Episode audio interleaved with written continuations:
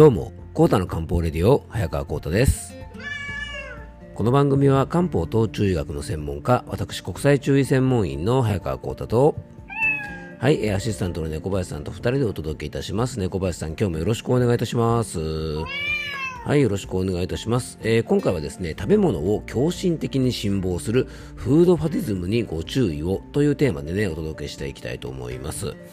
えー、猫林さんですね、あのー冒頭の挨拶からですね猫林さんのにゃーという声をね前回から入れてるんですがあのなかなかですね好評でして、まあ、好評というかですねごく一部の方にだけ好評だったみたいであのまあ、ぜひ続けてくれということでですね、えー、今日もですね冒頭から猫林さんのにゃーという声でねスタートしましたね。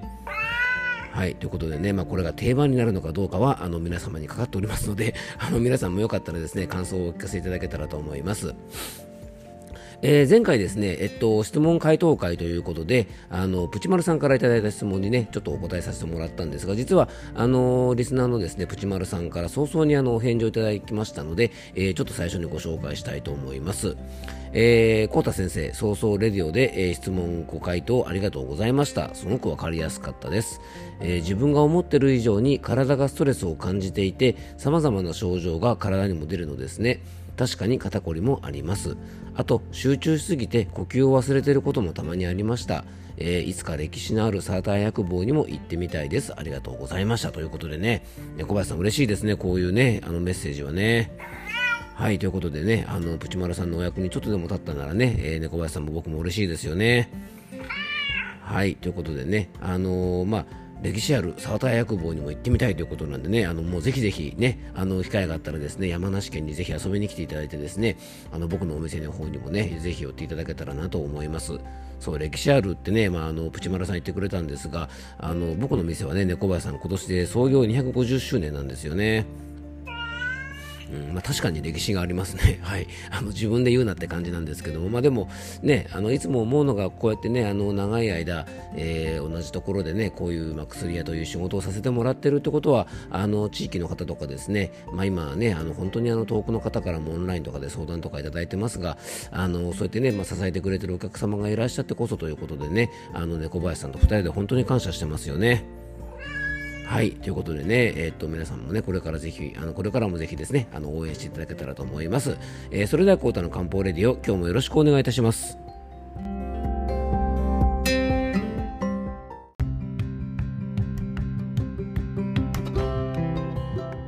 えー、それではね本題の方に入っていきたいと思います、えー、この番組でもですね、まあ、心とか体の健康に関する情報をいろいろねあの皆さんにお伝えさせてもらってるんですがやっぱそれに関連して食べ物にね関する情報をお伝えする機会というのが非常に多くあると思うんですね、えー、春は〇〇を食べるのがおすすめとか〇〇のお悩みには〇〇を積極的に食べましょうとか花粉症の時はできるだけ〇〇は避けましょうとかですね、まあ、あの薬膳的な考え方とか栄養学的な視点から、まあ、必要なものとかですね避けた方がいいものとかを、まあ、よく僕もお伝えしています。で食べ物の情報をお伝えする際にいつも僕自身が注意しているのが実は今回のテーマの内容なんですね。であのフードファディズムという言葉なんですがねあのまだそれほどこう一般的によくテレビとかでもね使われるような言葉ではないのでちょっとだけ解説させていただくとフードファディズムとは食べ物が健康や病気に与える影響を過度に辛抱したり熱狂的、えー、あるねある意味ですね狂信的にこうね食べ物について信じてしまう状態とか、まあ、科学的なねあの立証のあるなしにかかわらず食べ物の働きを過大評価することというふうに定義をされています。まあ、雑誌とか本とかでこれ食べると〇〇病に良いとかですねあの〇〇が含まれたものを食べると早死にするとか、まあ、いろんな情報がですね、まあ、今工作してるんですが、まあ、そういった情報をですね、まあ、簡単に信じ込んでしまって、まあ、偏ったバランスの悪い異常な食行動をとってしまうことなんかも含まれています。えー、日本人はですね特にここ最近このフードファティズムというものになれやすいとも言われており、えー、最近ですね非常にこういった状況が目につきます。またあの新型コロナウイルスの影響で今不安感を感じやすい状況になっていると思うんですねで新型コロナウイルス対策にはまるまる食べるといいみたいな情報もね結構流れてると思いますが 決してですねそういったことを鵜呑みにせずにあの冷静になっていただきたいなと思いますまあ、それにしてもですね以前からね、えー、テレビで納豆が紹介されたらスーパーから納豆が消え去りテレビでバナナが特集されたらスーパーからバナナが消え去ったりするってことは割とこう日常的に起こっていますよね。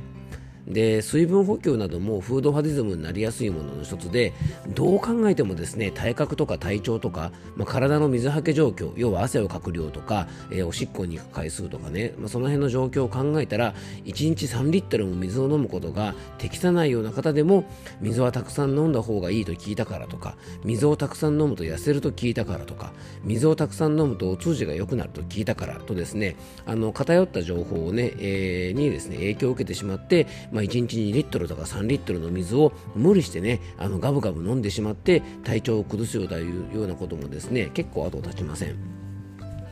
まあ、日中ね汗をほとんどかかないような方とかおしっこの回数が少ない方なんかはこういう水分の取り方なんかはね非常に注意していただきたいと思いますしえー、水分摂取に関してはね体に良い〇〇ジュースなんていう風なものをねあの見かけたりして、まあ、そういったものをですね過剰に摂取してしまって、えー、やっぱりジュースでね水分ですから、まあ、体が冷えたり胃腸が弱らせたりとか、まあ、そういったことなんかもですね結構起きてますから、えー、注意が必要です。でどんな食べ物もですねプラスの作用もあればやっぱりマイナスの作用もあるんですね。例えばあの一般的によく食べられているトマトなんですがトマト自体は薬膳的にはね清熱といって体の熱を冷ましたりする働きがあると考えるんですね。じゃあこれで寒い冬にたくさん食べたらどうなるか、まあ、当然体って冷えますよね。なので元気な方がね夏の暑い時期にトマトをしっかり食べるってことはいいんですが夏でも体が冷えているような方とかもともとご病気がある方なんかは食べちゃダメではなくてですねあのあんまりたくさん一度にね食べ過ぎないようにだけはあの気をつけてほしいなと思いますしえー、花粉症の時にもねちょっとお話ししたんですがあのスギ花粉とかがある方はですね食物花粉アレルギー症候群といって花粉症の原因となる花粉とですねトマトに似てる部分があるためスギとかヒノキの花粉の方はですね生のトマトなんかは、まあ、その時期だけでもねちょっと避けた方がいい場合もあります。でまあ、たまたまですねトマトをちょっと一例として使いましたが例えば何かの記事やニュースでねトマトの素晴らしさみたいなね こういうような、ね、特集をしていて、まあ、こういったね、あの花粉症のこととか体を冷やすってことを知らずに毎日ね3個も4個も大きなトマトをね体にいいからと言ってですねガブガブ食べていたらやっぱり体調を崩してしまう原因にもなると思うんですね。まあ、これ決してねトマトが悪いわけではなくて、あのまあ、そういったこともありますよということはね大前提としてご理解いただけたらと思います。逆にね体が冷えるからトマトは絶対食べないとかっていう風になってしまうのもやっぱりこれは大きな誤りではありますから、まあ、そういう風にですね、まあ、極端にならないように気をつけてほしいなと思います。えー、中医学の、ね、基本的な考え方に人や場所で病気の治し方が異なるという考えがあります。まあ、人の体質や体調また住んでいる場所とか環境で不調の時の養生法とか必要な漢方薬とかも異なります、まあ、そういう考え方なんですね。で食用場もまさにこれで、えーね、春夏秋冬、ね、季節に合わせて必要な食用場をバランスよく行ったりとか自分の体調とか体質によって、えー、テレビやね、えー、周りの、ね、他人の人がいくらいいっていうものでも自分に合わないものが必ずありますからあのもし皆さんが何かね、あのメディアとかで〇〇病には〇〇を食べようといったね、えー、情報の影響を受けて意識的にもし何かたくさん食べてるものがあったりとか偏ってるものがあるんであればぜひね自分の体質に合っているのか体調に合っているものなのか、えー、ぜひ一度ね確認されてみてください。あの皆さんがせっかく体のためにね取ってるものなのでそれがマイナスになってしまったらもったいないですよね。あのぜひですね最高の食用場はバランスよく食べることなのでね、えー、せっかくの食事ですから美味しく楽しくバランスよくねこう楽しみながら健康な体を作っていけるようにしていただきたいなと思います、えー、最後に僕からご案内がありますのでよかったら最後までお付き合いください。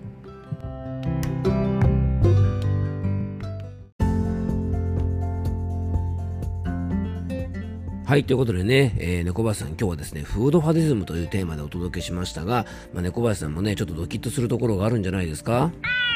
うん、だからね、偏った食事、チュールばっかり食べちゃいかんということですよね、小林さん。分かりましたか？